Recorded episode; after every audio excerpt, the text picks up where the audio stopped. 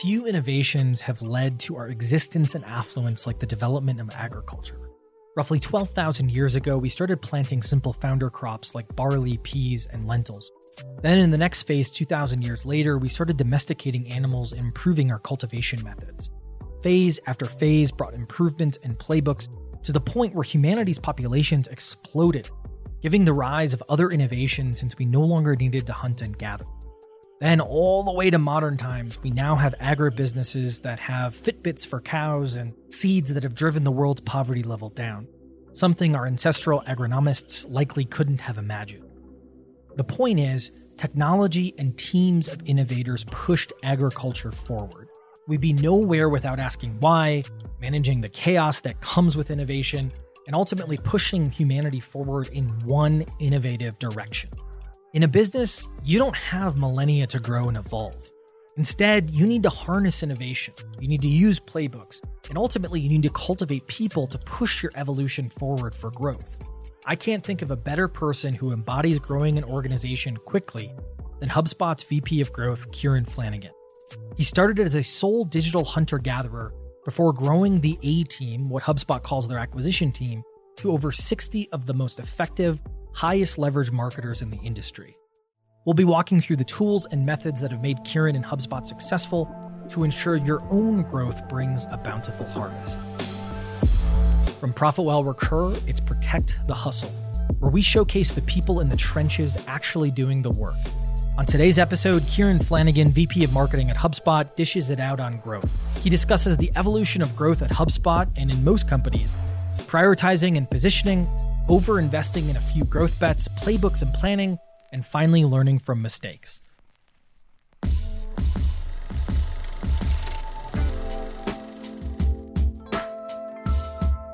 That product growth team, how do they function from a prioritization perspective? Yeah, that's a great question. So I have a great story in this actually because there's a great way to frame our evolution of growth. So I call it the, the three stages of growth. And it's chaos, centralized, decentralized. And so in the chaos phase is when I kind of own growth, which is, hey, you should own these metrics. And it's chaos because people are like, hey, you own this metric, but I have to do things for you. I don't want to do things for you, which is like the product team.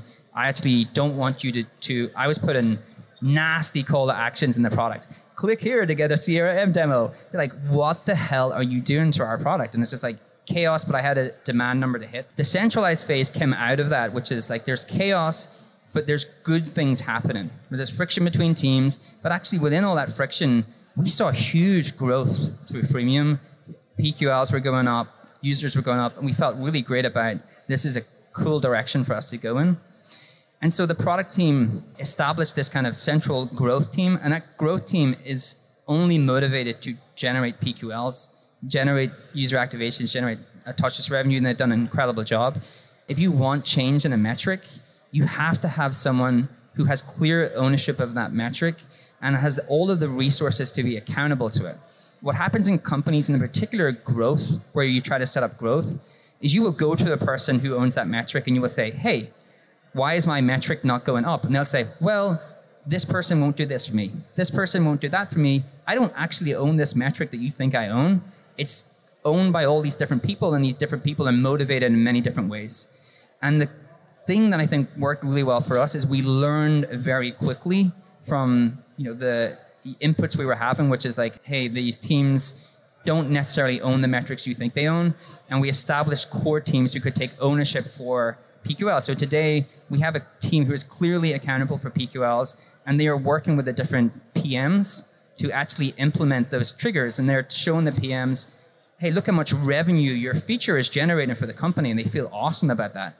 And then you move into the decentralized phase, which we're moving into, which is all these PMs like, shit, this is really cool. Like, I'm creating these upgrade points. I'm creating all of this great onboard, and I can see the how impactful this is being for the business. I'll take ownership of that and start to just build that into the way I build product. So growth evolves to become that's just the way you build your feature. You think about your onboard and you think about your upgrade points. And I think that's the kind of phases that we've gone through. What's interesting though is that even with that team that owns that number, and I'm sure as you move to a point of decentralization as well, like on your team, you have different numbers, you know, that kind of guide up to maybe a central number.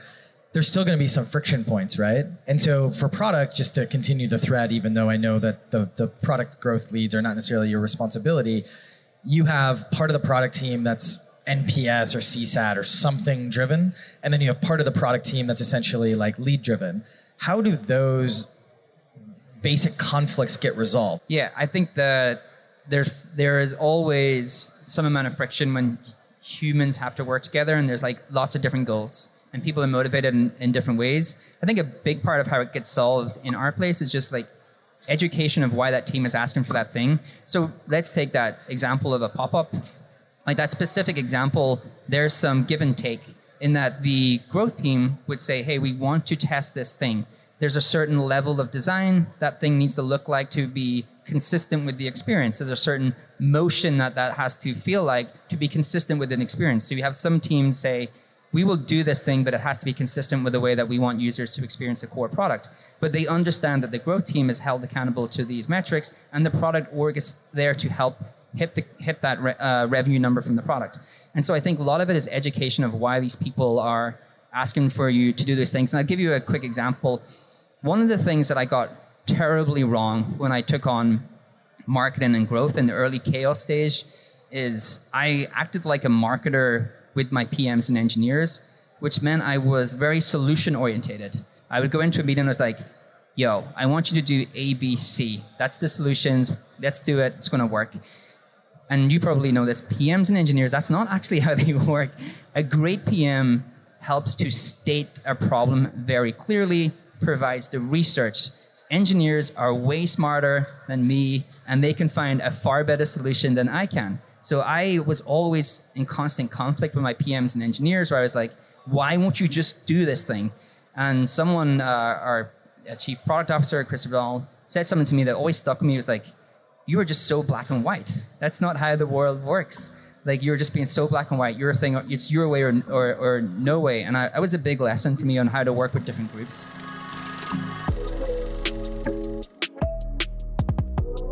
When you think about your prioritization, and I, I, know HubSpot's got a lot of resources and there's 60 people on your team, but how do you think about the specificity of those big rocks or whatever gold metaphor you want to use? Yeah, and so I used to be, I can like I can kind of empathize with this because when I first started in HubSpot, I was a marketer of one. So I was like, hey, you're a marketer, grow the international business. And I was like, okay, like what do I do? uh, and then I was like freaked out for about a month, and then I was like, okay, I better do my job. And so the way that we try to do it is we try. I think that one of the things that's really helped uh, me and us is we build out this kind of predictive model for the next 12 months of growth. Like we predict out where our growth is going to come from. So I can say, okay, well, if I do a top-down version of my growth I, and I just trend things as they're growing today, this amount of demand is going to come from search. This amount of demand is going to come from our blog, and I can trend that out. And then I can look for gaps, right? And I'm like, okay, well, if I don't truly make the investment here or here, I'm just not going to miss my number. Like I already, if you if you think about it, like a lot of marketers, what they do is they set a plan, they don't do a predictable model, and then at the end of the first quarter, they're like, oh, I missed my plan. If you had just built the model, you could see quite clearly that you were going to miss your plan, and it helps you to better tailor where you should actually invest. There are some things that are just like harder to get your head around, which are non-metric focused roles that you have to do, and they're actually the most like the hardest things to do. I think that a thing that matters more than anything to SaaS companies today is positioning and how people think about your brand. And I think that's a huge investment to make that doesn't appear in that model, but makes that model way more impactful over the long term because you just have a flywheel. Like when people think of your brand, like they have a clear thing of the way they think about you, the way they think about Profitwell, because you have all of this amazing content out there. And so there's some investments you have to make just on gut and courage and knowing that it's the right thing to do. And they can't, you can't just be a slave to that model. But that model certainly helps you to think about strategically where are some of the places that I'm underinvested in that I may need to be world class in for me to hit that revenue number that I want to hit the next year. Do you track like experiments? I know that's what some growth teams do. Do you maybe not comp based on it, but do you like push people forward on it? Like how do you how do you think about making sure you're taking the right risks and how does that then feed into the greater orange sprocket in the sense of, hey, we're going to spend a ton of resources on this huge risk that either will make or break the future, like freemium, like you guys went after, or could be a complete and utter failure, cost us tens of millions of dollars? I, so I love this question. I was obsessing about this. Uh, I think it was last year. So I'll, I'll, I'll go into two areas. The one thing HubSpot has is a culture of experimentation, actually to the point where our, I think at times our problem isn't around getting teams to run experiments. It's around there's just too many experiments. Like you see one way, one thing that you go to something and it works one way, but actually it's working a completely different way for other people because they're just consistent experiments. So I think our big thing is like how do we make sure that there's a central repository of all these experiments and making sure that there's good um, visibility across these different teams and the experiments they're running. I think we've got better at that, but our problem has never been the experiment framework, getting people to run experiments. It's always been if you have multiple teams running experiments, they can overlap with each other, they complete uh, each other's results. And so we've had to get better at centralizing some of that stuff or just having a clear system that allows you to see how all these things are working together. There's not a great tool actually for big companies who are running a lot of experiments, like a centralized tool. I know there's one uh, Sean Ellis has, but there's not. Uh, I don't. There's like that's a place where I think you could create some good software. In terms of your question, which is a great question, which is the one downside to growth, if you impl- if you implement the rigid growth structure, is that you have the minimal viable version of something, and then you run that minimal viable version, and then if that result is like not the success, if it's a failure, then you decide not to invest your resources there. And I think that what that does is it drags, it kind of puts you into just iterating.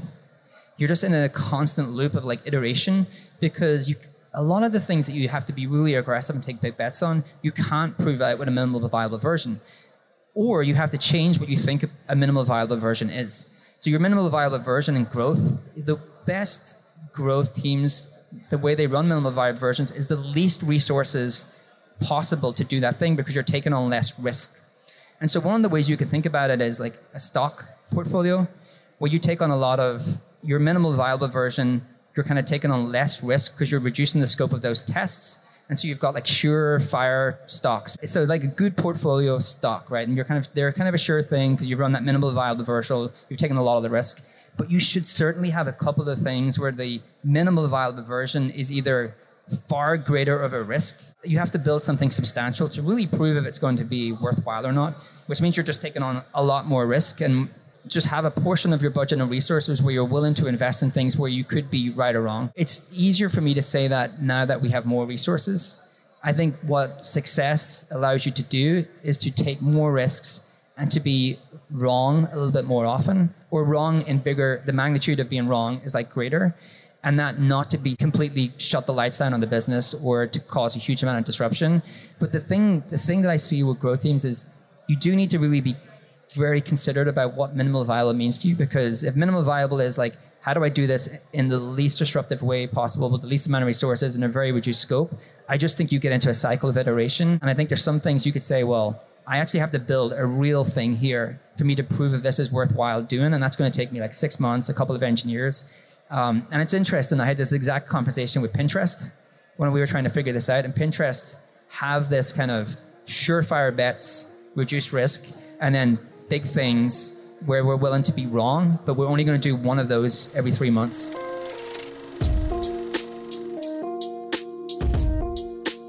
And when you, so going to your particular team, the A team, so correct me if I'm wrong, it's everything up until basically like the, or up until right the sign up, right? As soon as they sign up for an account, that's when product kind of takes over. Is that correct? Yep.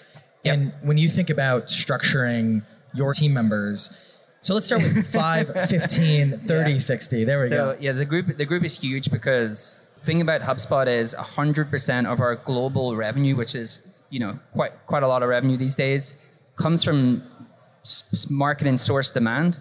So that 60 people are accountable to create enough demand to hit that revenue number. That's why the group is so big to give some context. And you guys are at hundreds of millions of dollars in revenue yeah. at this point. Yeah. So, so, it, so it's like. So how much pressure, like how many diamonds do you create in your body? just all the intensity. Yeah. I yeah. just have like waterfall charts. I'm like, okay, I'm not getting sacked this month. I'm still going to be here long enough. Uh, so in terms of how you think, like, so here, in terms of how you scale the team, that's a really great question because I get asked that all the time here's what I think that happens in a lot of companies, and also when we were maybe I joined when we were 30 people uh, in the marketing org. I think a lot of companies like not you're a founder. I'm not sure if this is the way that you think of your, about your marketing team. You may not do this. You may do this. But a lot of founders and CEOs be like, okay, marketing team. You're like, why aren't we at this event? Why am I not appearing on Google? Why are we not doing collateral for the sales team, sales movement stuff? Why are we not doing this? And the mar- and what happens is a marketing team ends up doing like a little bit of everything.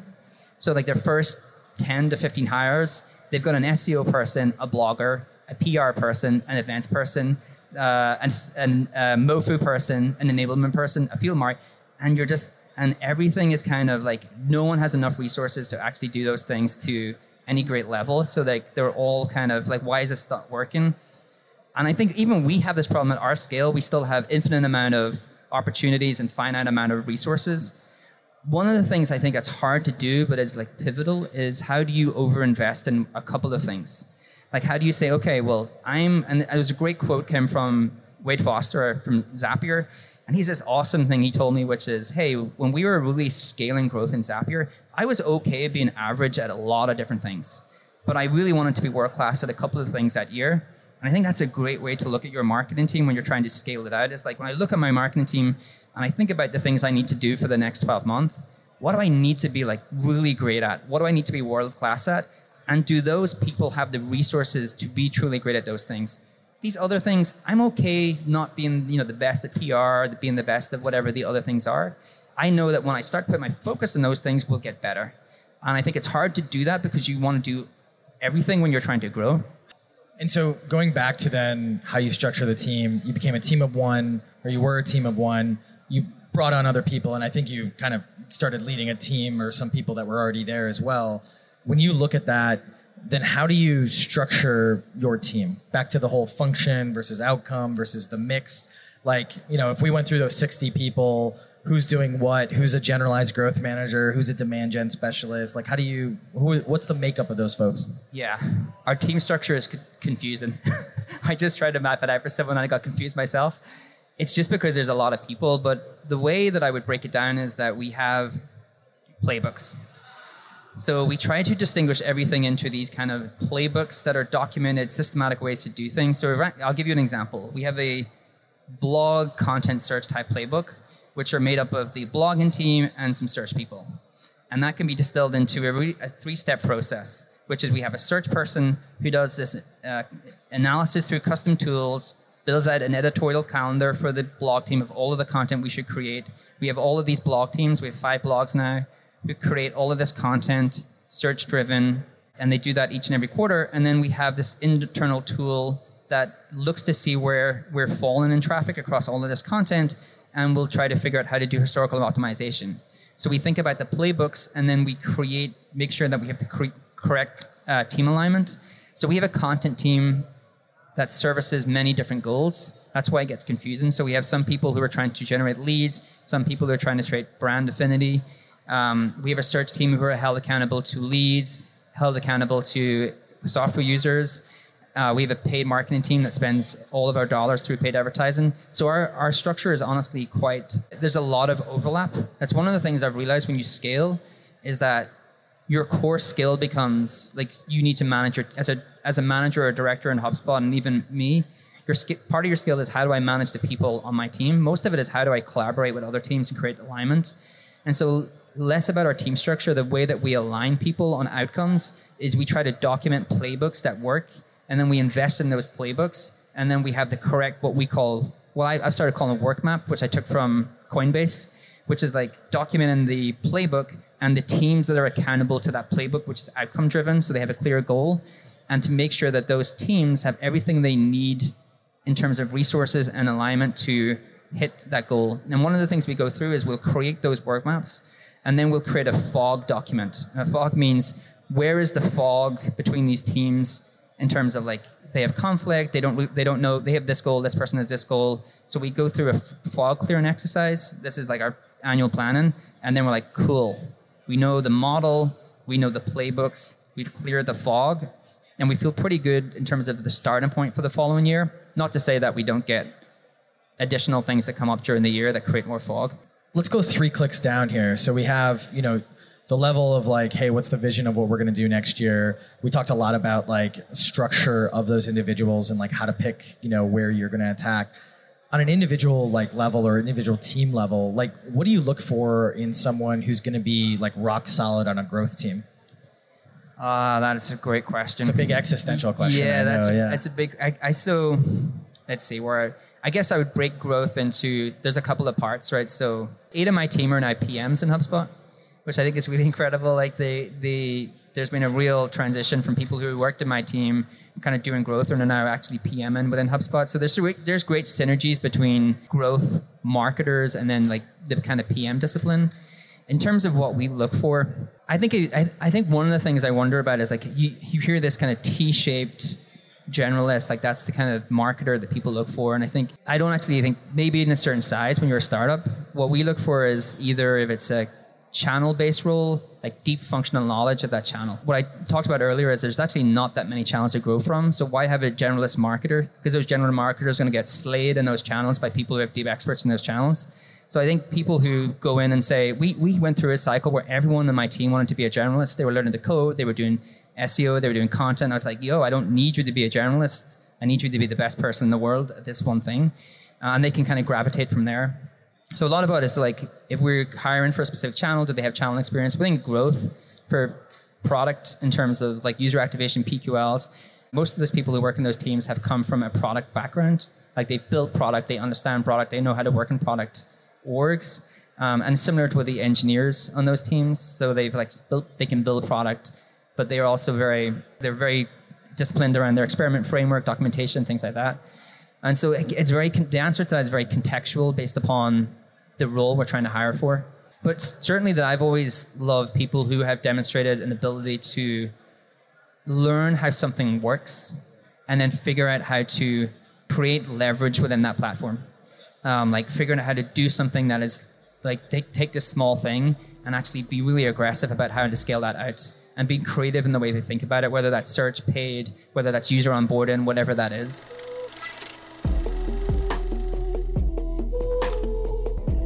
Yeah, your search. I, I was just playing around with one of the like public tools, and then I looked at like one of your, you know, a couple of your known competitors, and it was not even like a fifth of your search traffic, which I thought was insane. And and so you like leading growth or leading that A team, when you look at the beginning of the year, beginning of your planning cycle, um, do you look at okay, I'm going to go after these like three big things? Is it hey, we have all of these different channels, and then we're going to break down the playbooks within those, and our my directors or my the managers are going to take care of that? Like, how do you kind of set set the set the things in motion? Because obviously you don't want to micromanage the A, the Yeah. B, the C, like you mentioned before. Yeah, so what we do is uh, we will do a we do bottoms up, top down planning. So we'll do bottom up from revenue, and I'll do top down to see where my gaps are, and then I'll freak out, and then I'll say, okay, Yeah, well, this is. By the way, let's maybe let's not gloss over this because this was a huge innovation when we stole this from HubSpot.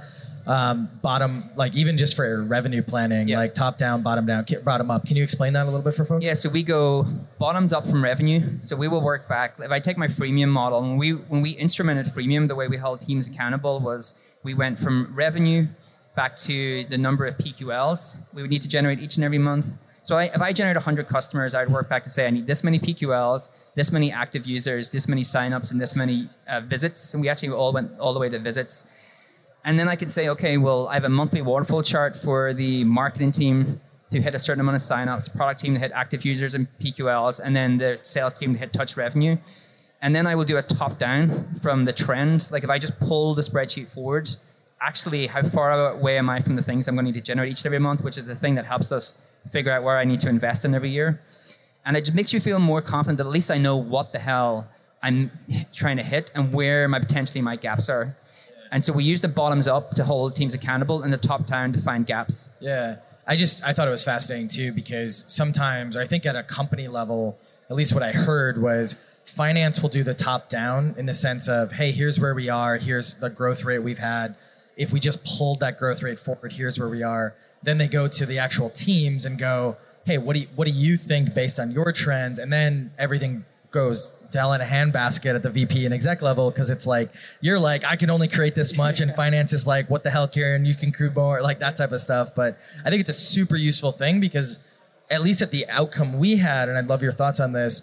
Everyone felt accountable once everyone decided, cool, I'm gonna give a little bit here. They're like, okay, cool, like let's re- reconcile here. And then, then when we went into actually execution, everyone was like, awesome. the big part about it, right, is that the people who are held accountable the numbers feel like they're being part of the process, and they feel they can clearly understand where their number came from.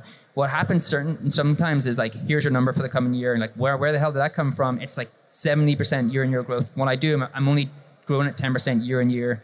And then it also helps you to have a resource discussion because you're like, okay, well, I have my bottoms up, top down, and then I'm like, here are the clear gaps and here are the investments. So this person's asking for headcount, but actually they're not the person that you need to give headcount for because their thing's growing okay. They're accountable to a smaller part, whereas there's a huge gap here. And so you have a resource, it helps to focus your resource and discussion. Well, and I found too that the reconciliation process from a budget standpoint helps a lot, especially with a company like obviously HubSpot's public, lots of lots of resources, but feels like not enough resources, I'm sure, all the time. But for, for other companies, it's one of those things where you're looking at it where it's like, well, this is what I can do bottom up with this budget. Here's what you want top down. Like, okay, cool. Here's your budget. You know, let's lock it in. Or what if I gave you 50% more? Or yeah. what if you only are going to get 50% less? What can we expect? And then at the end of the day, it's like, well, there's no excuse for hitting or not hitting, except for, I mean, there's always hindsight, but I think it's really, really helpful to hold people accountable. Yeah, if you can, if you can remove the resources and budget excuses from not hitting a number, it's so much easier to actually uh, create that growth. And I don't mean that like people are making excuses. I mean that that is a genuine reason they're not hitting their number, which is comes back to the either conflict, they don't have enough resources, they don't have the budget to be successful, and they've just been given a target out of nowhere, and no one thought about how they're actually going to hit that target. Those people feel more in more in charge, like feel more ownership over that thing, and they feel they've been supported to actually uh, be successful.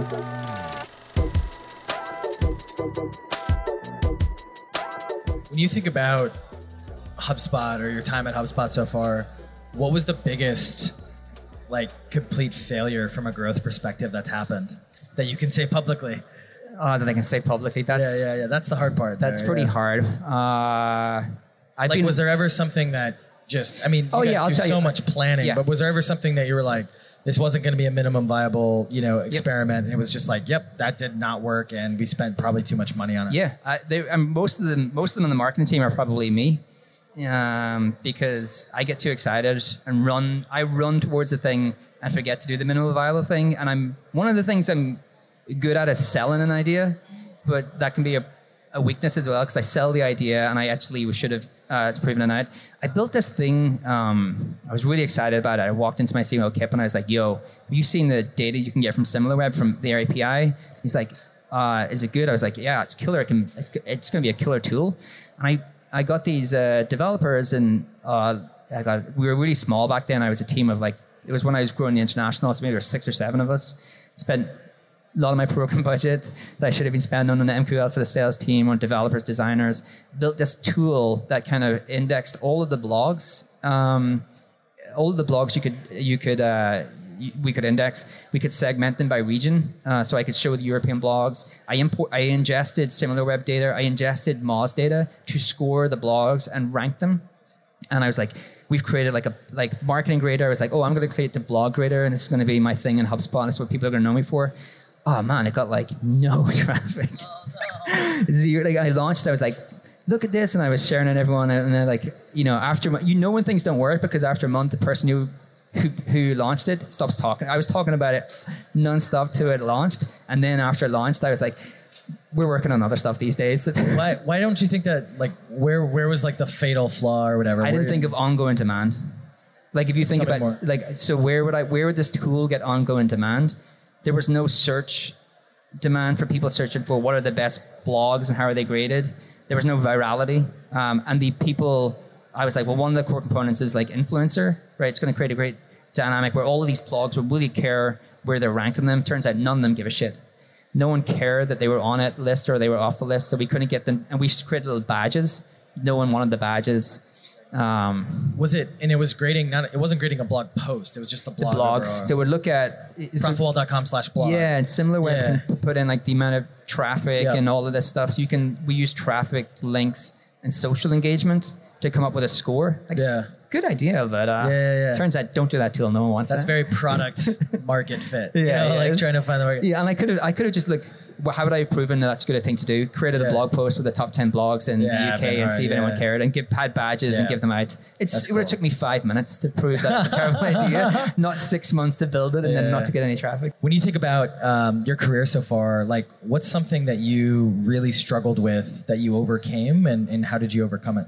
Yeah, uh, there's lots. So one of the things that I used to think was my success is wholly dependent upon myself, and I was really territorial when I um, I was like, yo, I need to own all this stuff, and I need to be the best person at this stuff, and I need to demonstrate that I'm the best person at this stuff, and I carried that through into management.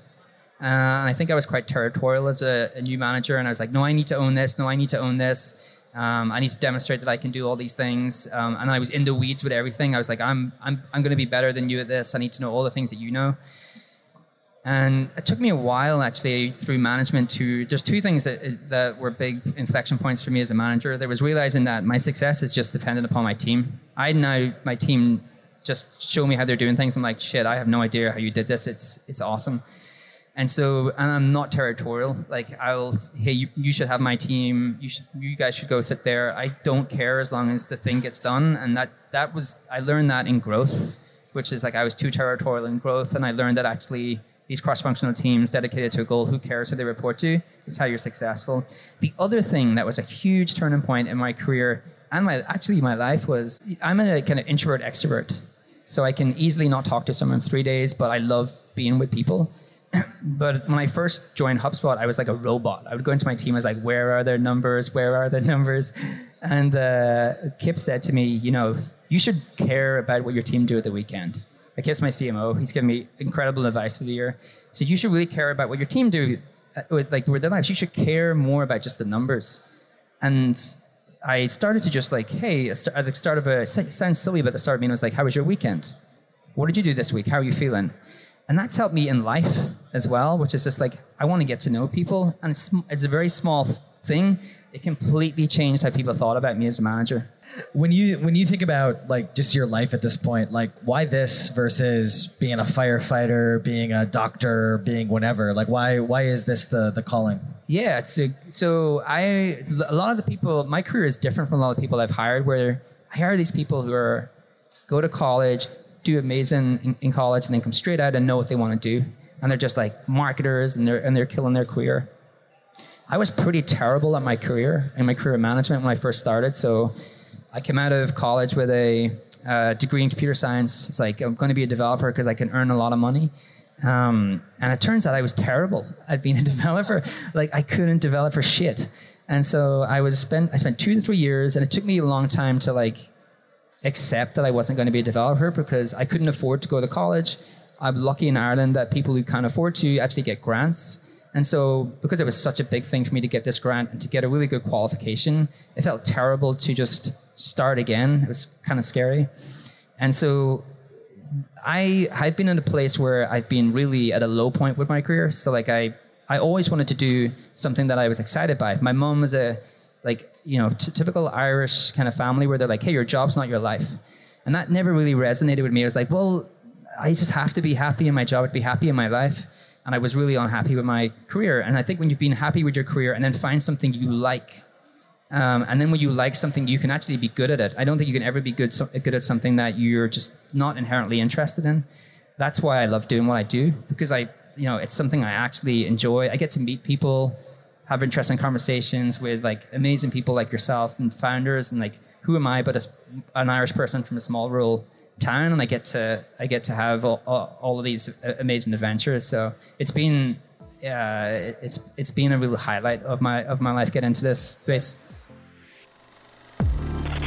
Thanks so much to Kieran for lending his time and obviously telling us how he protects the hustle. In this episode, we learned all about what it takes to build a growth team. He discussed the stages of growth, how to prioritize what to focus on, the makeup and scaling of a growth team, playbooks and planning, and finally learning from mistakes and defining purpose. Thanks for listening, and make sure you subscribe to and tell your friends about Protect the Hustle, a podcast from ProfitWell Recur, the largest, fastest growing media network dedicated to the world of subscriptions.